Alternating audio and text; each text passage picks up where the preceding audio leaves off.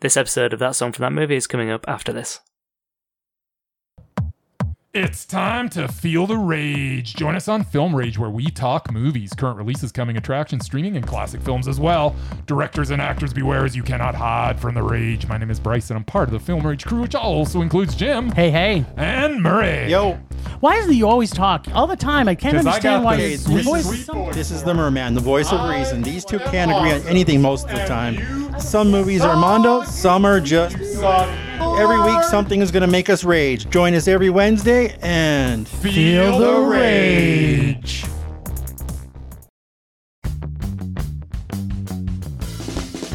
Bigger, Longer and Uncut didn't just refer to the name of the movie, it also referred to our recording session for this one because it went on forever.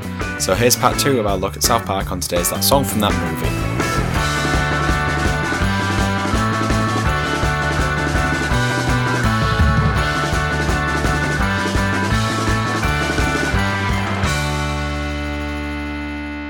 Self. Hmm. Less? The answer was control. Oh, okay. Thank you for joining that song from that movie, the journey through the very best and worst of movie songs. I am your La Resistance host, Dietrich, and we're joined by the, it says here in my notes, bigger, longer, and uncut, Alex. Let's not go into that one, shall we? yeah, let's definitely not go into that one. And we're also joined by, not Brian Dennehy, Ben. Bye. Leads us perfectly on D.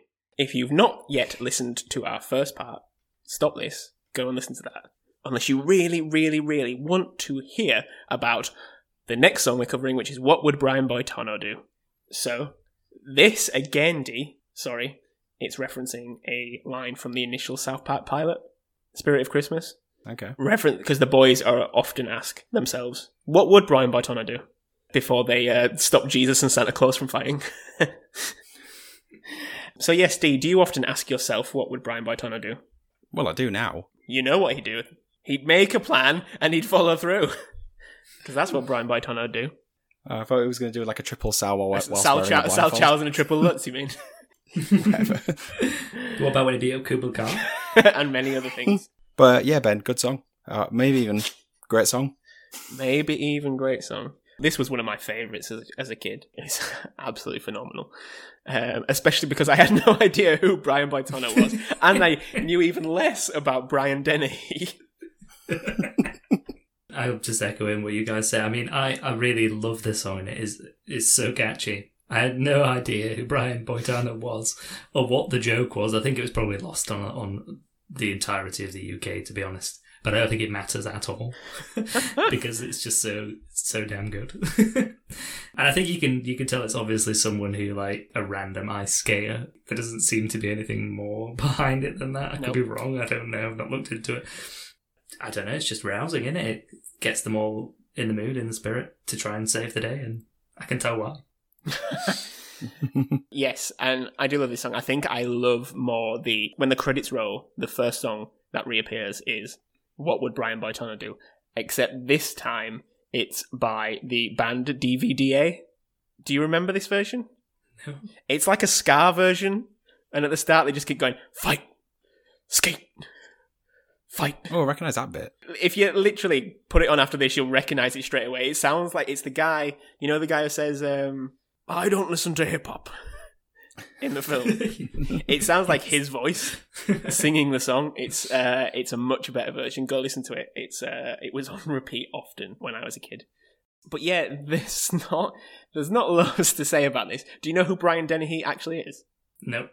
I mean, Uh, an actor. yeah, Tony Award winner, Olivier Award winner, Golden Globe winner, Primetime Emmy winner.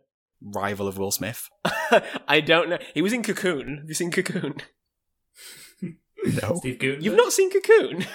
No. and he was in um, Rambo.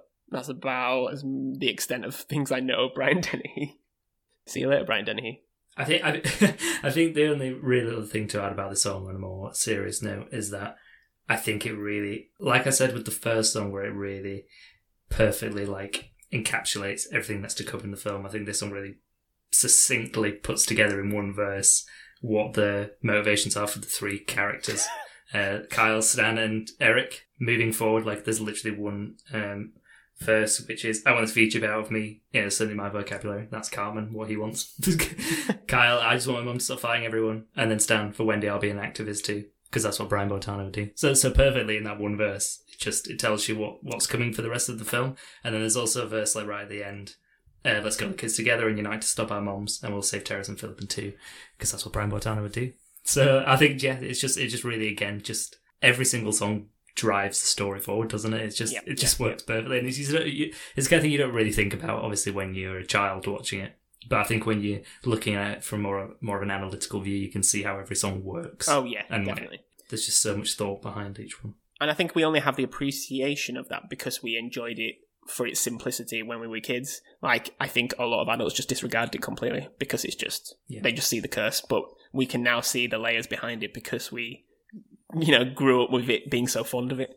And apparently Brian Boitano actually did eight triple jumps in his gold medal winning Olympics run. I have no idea that he's not from Colorado, which is where South Park is for those unaware. He's from California. No idea why these kids love him. Probably, maybe there's a big skating fan base in uh, Colorado.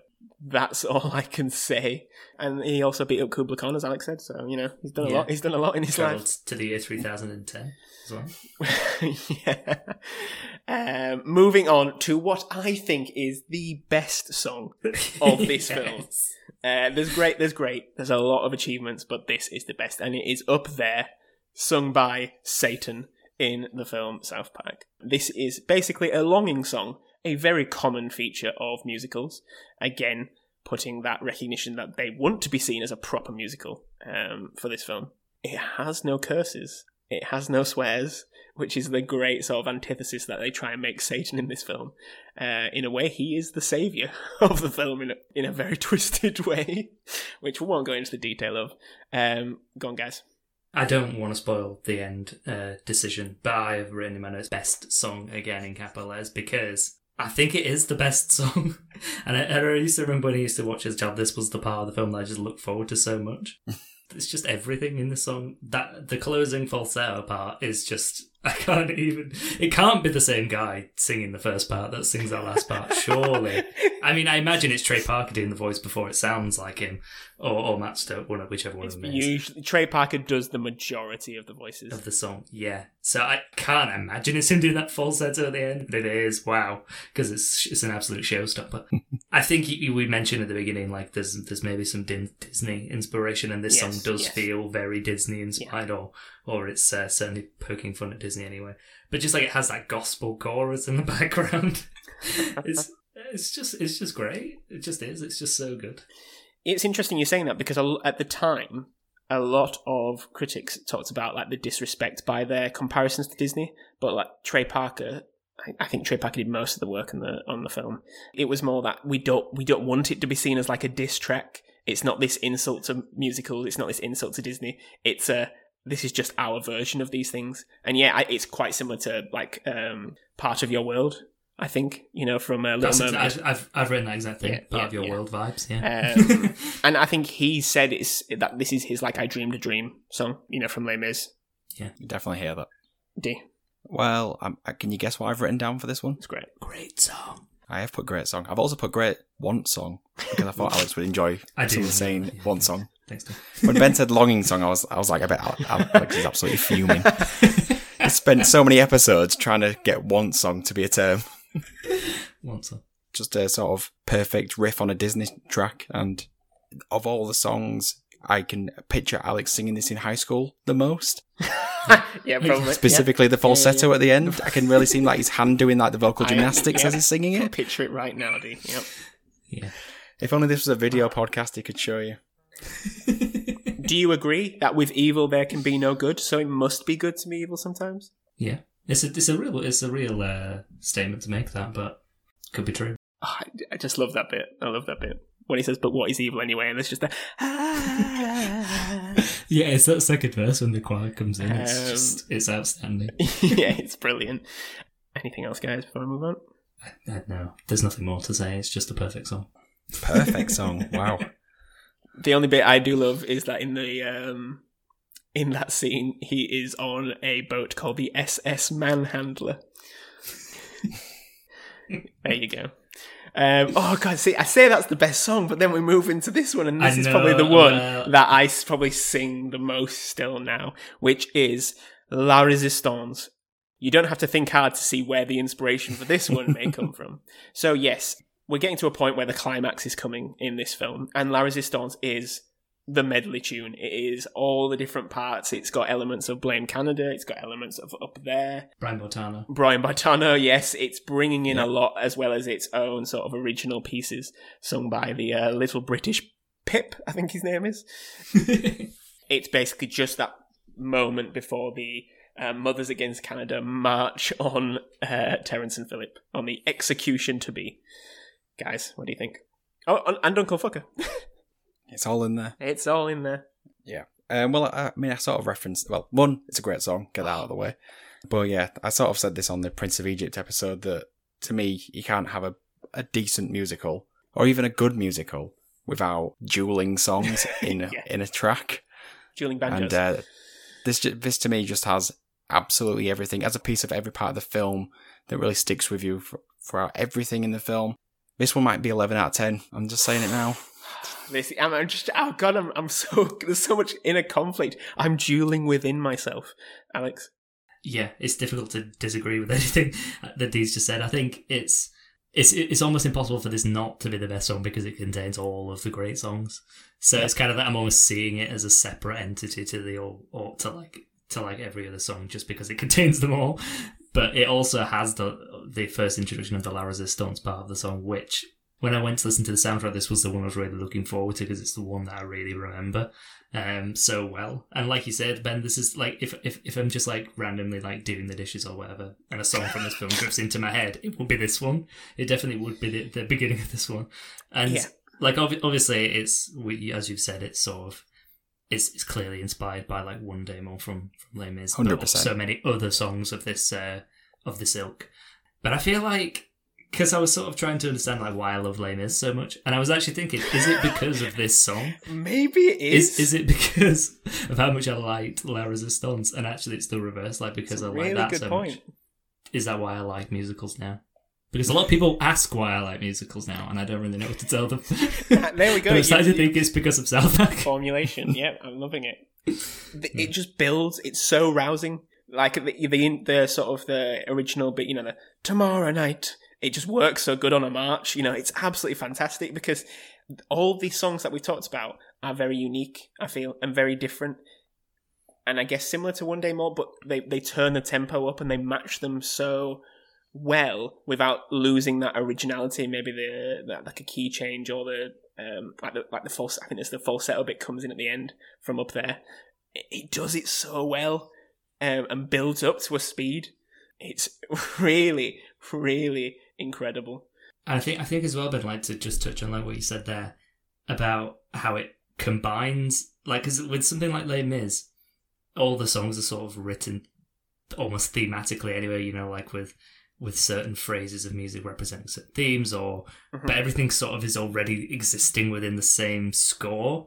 And I, and although this film is like that, I feel like the songs are so varied, intentionally so that that to pull them together it makes it even more of a, an impressive feat in some way that they managed to connect all of these songs that actually quite that I know some of them are, are have like similarities, but they feel so so vastly different from each other that when they come together, it's it feels like such an achievement. Mm, yeah, and like I still they turn the lyrics to match. The narrative is still being pushed. You know, Satan's about to arrive. Terrance and Phillip are about to be executed. You know, Yeah. looks like we may be out of luck tomorrow night. We're pretty fucked.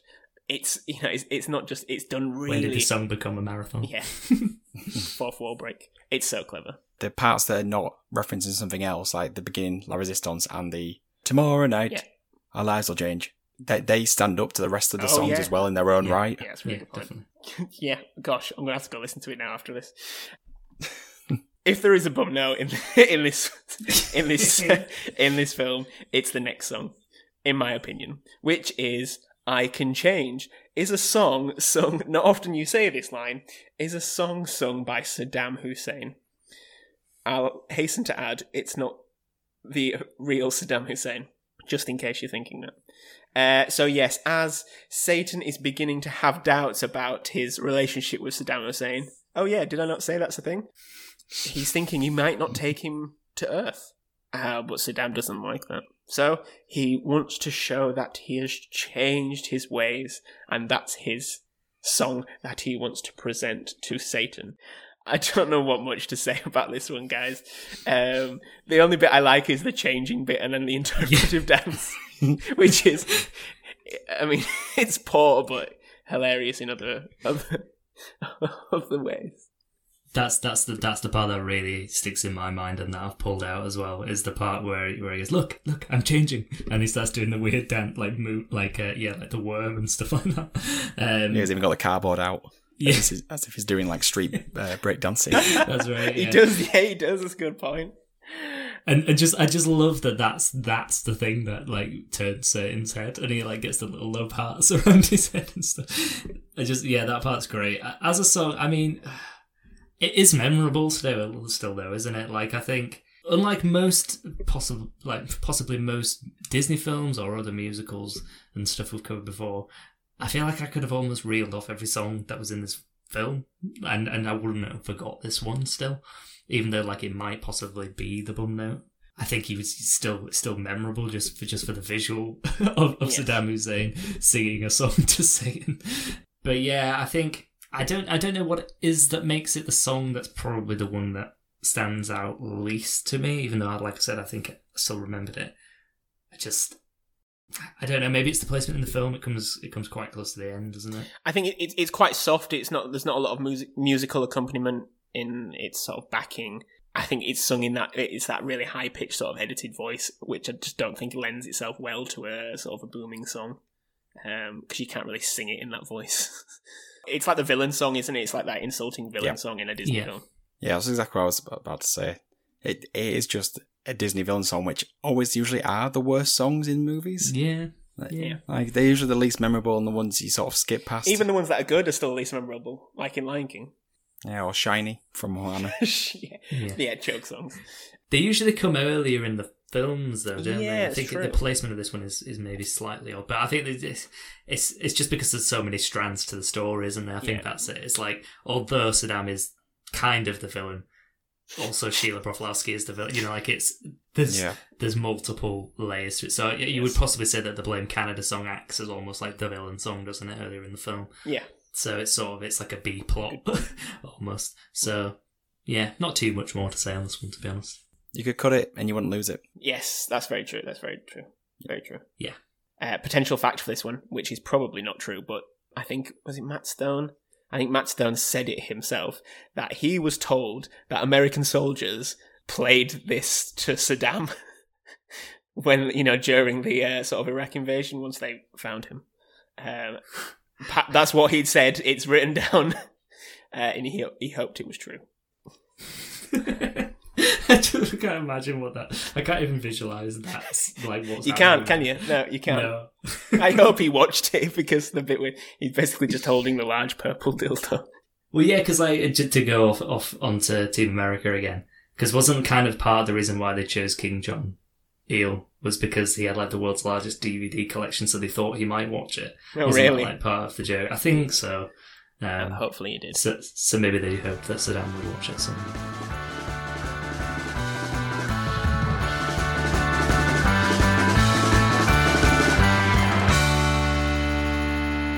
Today's podcast is presented by Podgo. Podgo is the easiest way for you to monetize your podcast, providing podcasters with a flat rate for ad space so you always know how much you'll get when you include one. Apply today to become a member and be immediately connected with advertisers that fit your audience. That's podgo.co, P-O-D-G-O dot C-O, and make sure to tell them that that song from that movie sent you. Uh, next one. Is this, the, is this the last one, actually? I think it is. Yeah. I can't believe we're already here. No, and I find this song very personal to myself because I'm super. Uh, thanks for asking, D.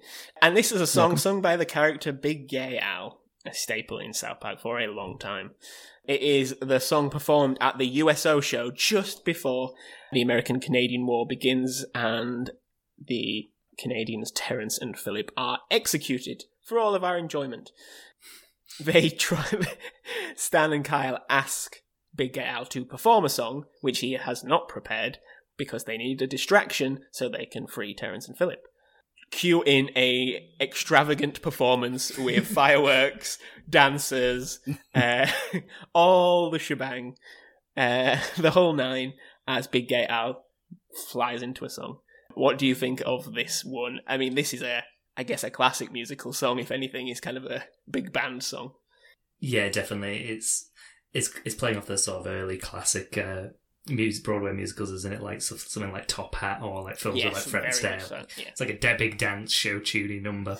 Yeah. Um, and it just it just hits all of those. it just hits every single sing- single note that it tries to hit, and it's just it's just amazing. I mean, the "Don't You Think I Look Cute in This Hat" line for once. Which is, it, yeah, it's quite clever because you put the playing on the rhyme quite easily. And I'm super, for those unaware, is Big Gay Al's catchphrase. I have written great song here. Uh, going into this one, this was the one I thought was going to be the weakest, Mhm. like from memory. But uh, when I watched the movie again recently, I very much enjoyed this whole thing. I haven't seen the film obviously in a while. I think I mentioned at the beginning. D- does is there a part where he's just like completely naked and you can see his penis? Uh, I can't remember. I always remember there's been like lots of emphasis put on TV shows like Family Guy and The Simpsons, like in the Simpsons movie when you can see Bart's penis. I think penis, Family yeah. Guy did it maybe just before. I can't remember. Was this in 1998? Had they already showed a penis in this cartoon? Uh, In a very mainstream cartoon, I don't know. If it is, it clearly it didn't resonate to me as a young boy. One, one for the listeners to go and research. One for the listeners to go and yeah, see. you tell us.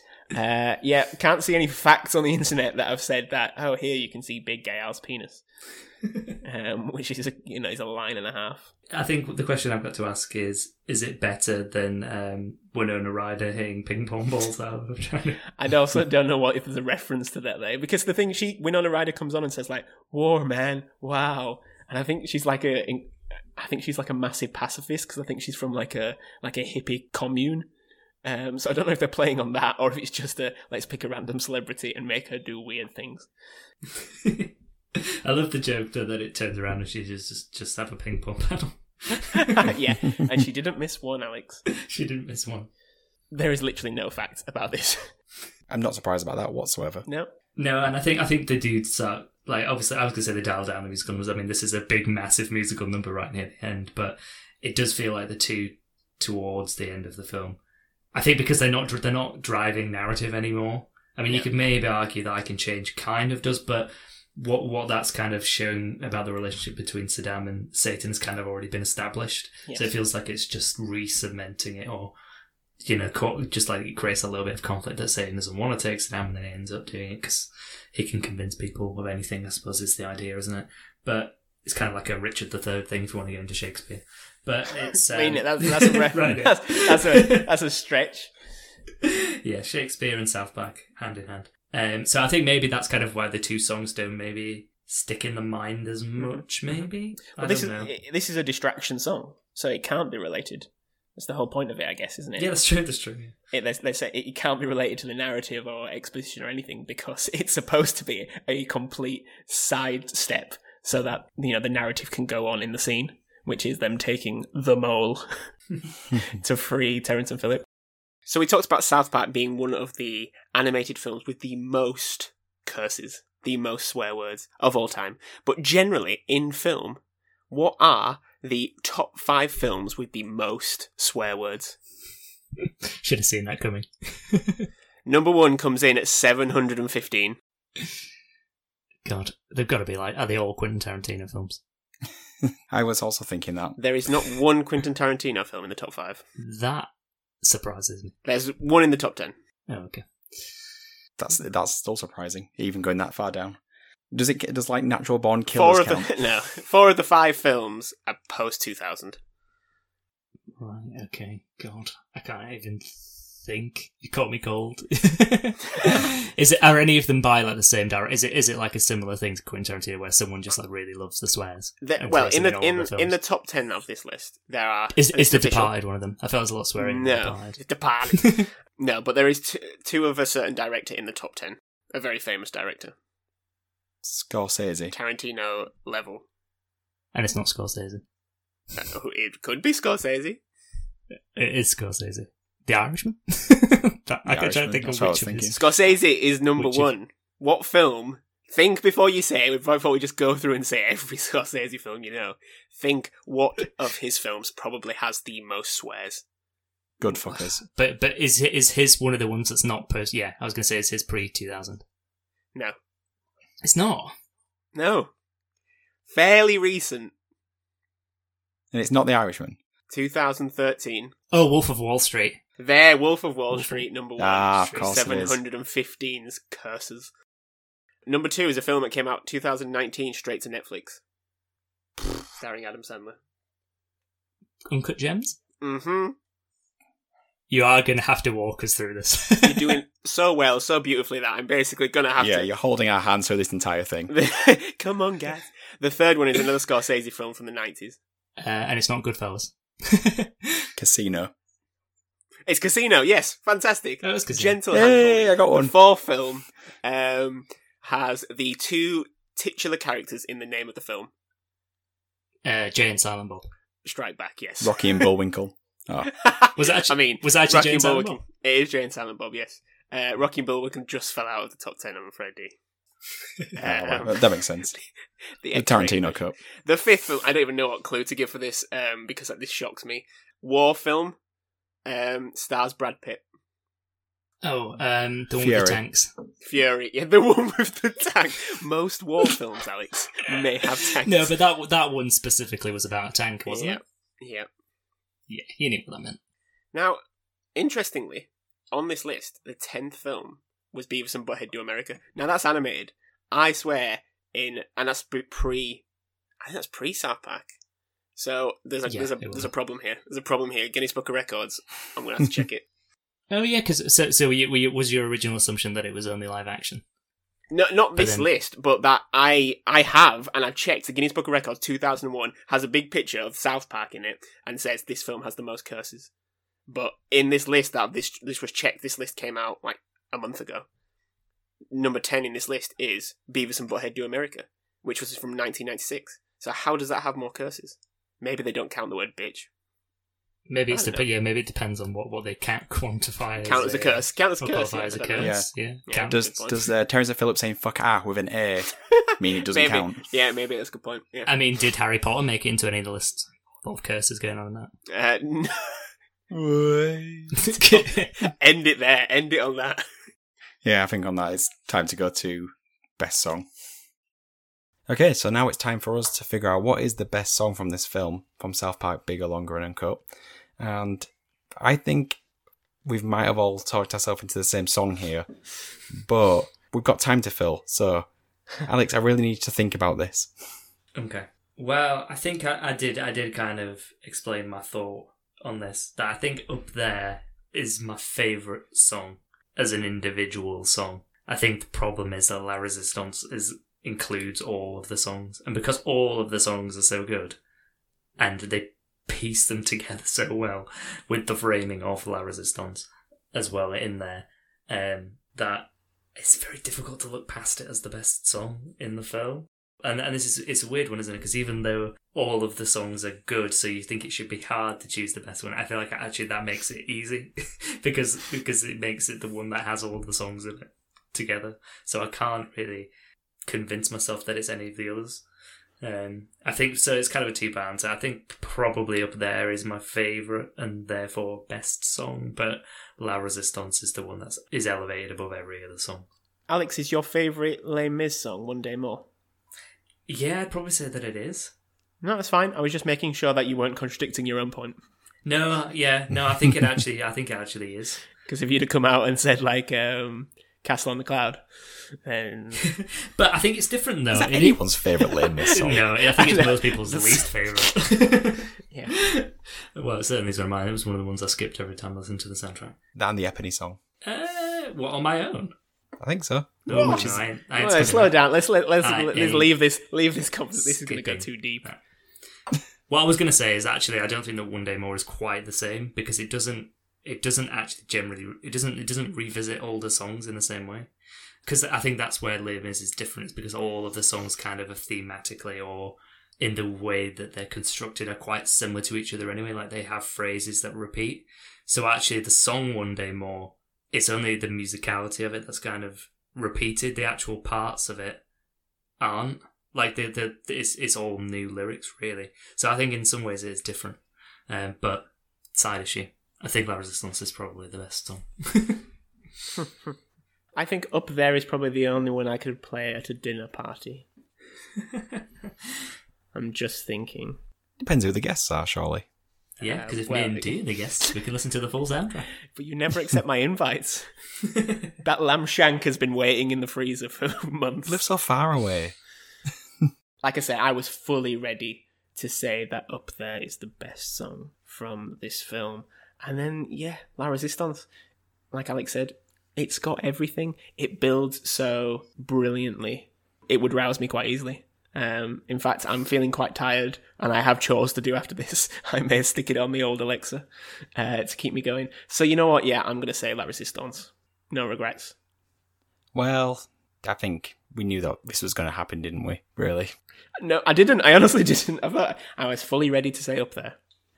I think going into this, I did say that I hadn't made my decision, but when we started, I went, "Oh, it is Mountain Town, my favorite," and it sort of stuck with that until we spoke about La Resistance, and suddenly Mountain Town is a distant image in my rearview mirror. It's all about La Resistance for me now.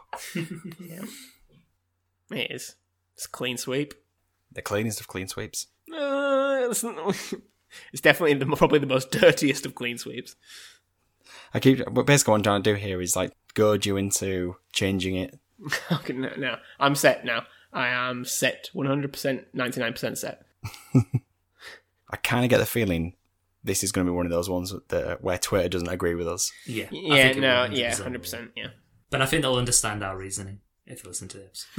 Probably not. Straight onto the poll. Don't care about the episode. that is Twitter. So that brings an end to another episode of that song from that movie. Let us know on Twitter which song you think is the best from South Park, bigger, longer, and uncut.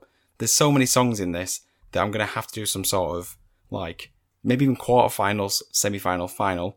I, d- I haven't figured it out yet, but by the time it comes around, it will be available on our Twitter handle, which is what Ben. At TSFTM Pod. Yay! Okay, so you can help the podcast in many ways, including sharing this on a random subreddit. Alex, what should the random subreddit be this time? Brian Dennehy. It's very popular. So we're available on Patreon. We have a merch store, and you can help the podcast by leaving us a review. All the links are in the episode description and on our social media, so you should be able to find them somewhere. Fingers crossed. So all that's left now is do some goodbyes. So it's goodbye from myself, goodbye, and goodbye from Alex. I only came on this podcast because I was told there'd be punch and pie. Well, well, there isn't any. Oh.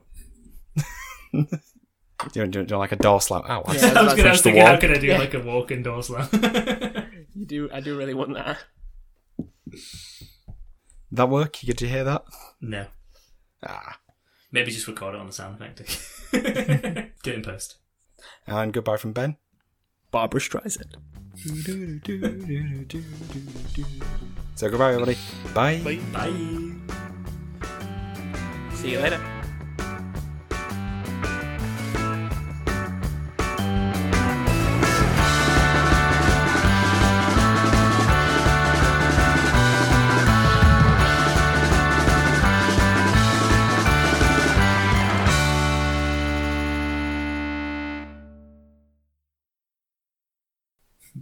Floppy donkey dick.